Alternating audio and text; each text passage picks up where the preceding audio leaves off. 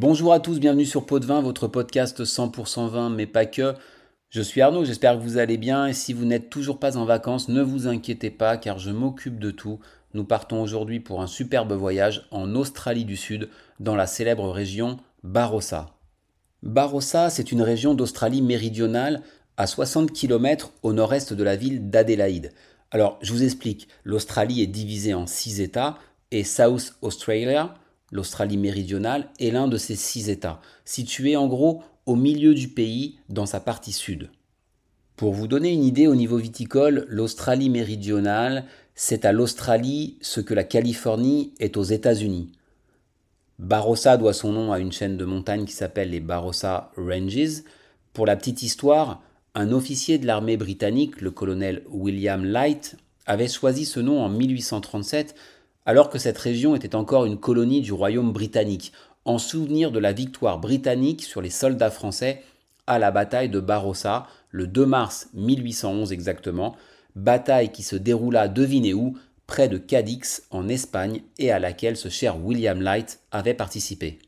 Barossa, c'est une région viticole de renommée mondiale, la plus célèbre et la plus emblématique d'Australie, qui attire énormément de touristes. On dit aussi que c'est la plus européenne par l'origine de son nom, celle de ses habitants, son histoire et ses cépages. Il y a trois villes importantes à l'échelle de la région, bien sûr, Tanunda, Angaston et Nuriopta, qui comptent beaucoup d'habitants d'origine allemande, les descendants des luthériens qui ont fui les persécutions religieuses dans les années 1850, et également d'origine anglaise. Barossa figure parmi les vignobles les plus anciens d'Australie puisque les premières vignes furent plantées dans les années 1840. Ça peut nous paraître pas si vieux, mais n'oublions pas que l'Australie est un pays jeune qui au passage fait partie au niveau viticole de ce qu'on appelle le Nouveau Monde, avec la plupart des pays de l'hémisphère sud. Et c'est intéressant parce que les vieilles vignes sont une particularité de cette région. Pourquoi? Tout simplement parce que le phylloxéra, qui ravagea aussi bon nombre de vignobles en Australie, comme partout dans le monde, n'a pas sévi dans cette région. Et ça, au niveau qualitatif, c'est exceptionnel, car les vignes sont francs de pied, c'est-à-dire non greffées sur porte-greffe américain, qui est malgré tout un filtre entre la vitis vinifera et la terre, et parce que ça permet également d'obtenir des petits rendements de très grande qualité. Je ne reviens pas sur tout ça, j'en ai déjà parlé dans certains podcasts précédents. Ainsi, à Barossa, vous avez parmi les plus vieux Shiraz et Grenache au monde. Ces vignes sont tellement précieuses qu'elles ont une espèce de système de protection qui s'appelle le Barossa Old Vine Charter, qui définit quatre types de vignes. Les vieilles vignes, celles qui ont plus de 35 ans, les vignes survivantes, celles qui ont plus de 70 ans, les vignes centenaires, plus de 100 ans, et les vignes ancestrales, plus de 125 ans. Allez, parlons du vignoble. Dans le système d'appellation australien, on parle d'indication géographique. Barossa est une zone qui comprend deux régions, Barossa Valley et Eden Valley, qui elle-même englobe une sous-région depuis 2001, c'est High Eden. C'est un vignoble de 14 000 hectares environ, soit 10% de la production du pays, caractérisé par des collines plutôt douces et des vallées. On est à 200-300 mètres sur Barossa Valley et 400-500 mètres d'altitude sur Eden Valley. Alors la majorité des régions viticoles de qualité dans le monde se trouvent entre les 30e et 50e parallèles, c'est la fameuse Wine Belt, et Barossa se situe au niveau du 34e au sud de l'équateur. Barossa connaît donc généralement des hivers frais et humides et des étés très chauds et secs.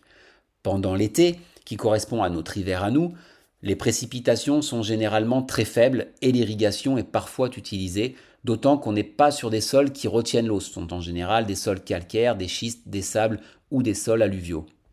Barossa Valley et Eden Valley se touchent, mais Barossa Valley est une zone plus chaude parce qu'Eden Valley profite d'une altitude supérieure qui génère plus de fraîcheur. Barossa est surtout une terre de vin rouge à plus de 80%, produit surtout à partir de Syrah, qu'on appelle localement Shiraz, qui est vraiment la star de la région. 50% des vignes plantées sont de la Syrah. La région produit des syrahs puissantes, charpentées avec pas mal d'alcool, avec des arômes de fruits confiturés, sur la mûre, le cassis, des notes empyromatiques comme le tabac, le mocha, des notes épicées sur le poivre noir, et avec des notes de chocolat également. Et ce sont des vins qui ont un très bon potentiel de vieillissement. Donc quand vous pensez Barossa Valley, pensez Syrah. Mais on trouve également du Cabernet Sauvignon, du Grenache, du Merlot, du Mourvèdre, qu'on appelle ici le Mataro, et des expérimentations sont également faites avec des cépages italiens. Les vins peuvent être produits en monocépage ou en assemblage. Au niveau des blancs, on produit d'excellents Riesling. L'origine allemande des premiers arrivés euh, n'y est pas pour rien, aux arômes de citron vert et de pamplemousse, surtout dans l'Eden Valley qui est un terroir plus frais comme on l'a dit, mais aussi du sémillon et du chardonnay. Voilà pour les principaux cépages car il y a plus de 40 cépages plantés sur Barossa. On y fait des vins dans les trois couleurs, mais longtemps, disons jusque dans les années 60, Barossa était célèbre pour ses vins fortifiés de type Taoni, faits à base de grenache, un peu comme à Porto. Il y a entre 150 et 200 domaines, évidemment beaucoup plus de viticulteurs, et les très grosses exploitations côtoient les plus petites. Vous avez bien sûr Penfolds et son fameux Grange, Henschke et son fameux Hill of Grace, il y a aussi Yalumba, Seppelsfield, Peter Lehmann, Jacobs Creek, Break ou encore l'impressionnant Château Tanunda. Ce sont des vins compliqués à trouver en France, qui sont plutôt chers, voire très chers pour les stars internationales que sont Grange ou Hill of Grace par exemple. Toutefois, il y en a sur Internet, donc vous pouvez tout à fait goûter si vous en avez envie et envie de vous faire une idée de ce, que, ce qui peut être produit à l'autre bout du monde. Voilà, nous on se retrouve pour un prochain épisode qui nous conduira en Suisse. Profitez bien de vos vacances si c'est le cas, en étant raisonnable comme toujours.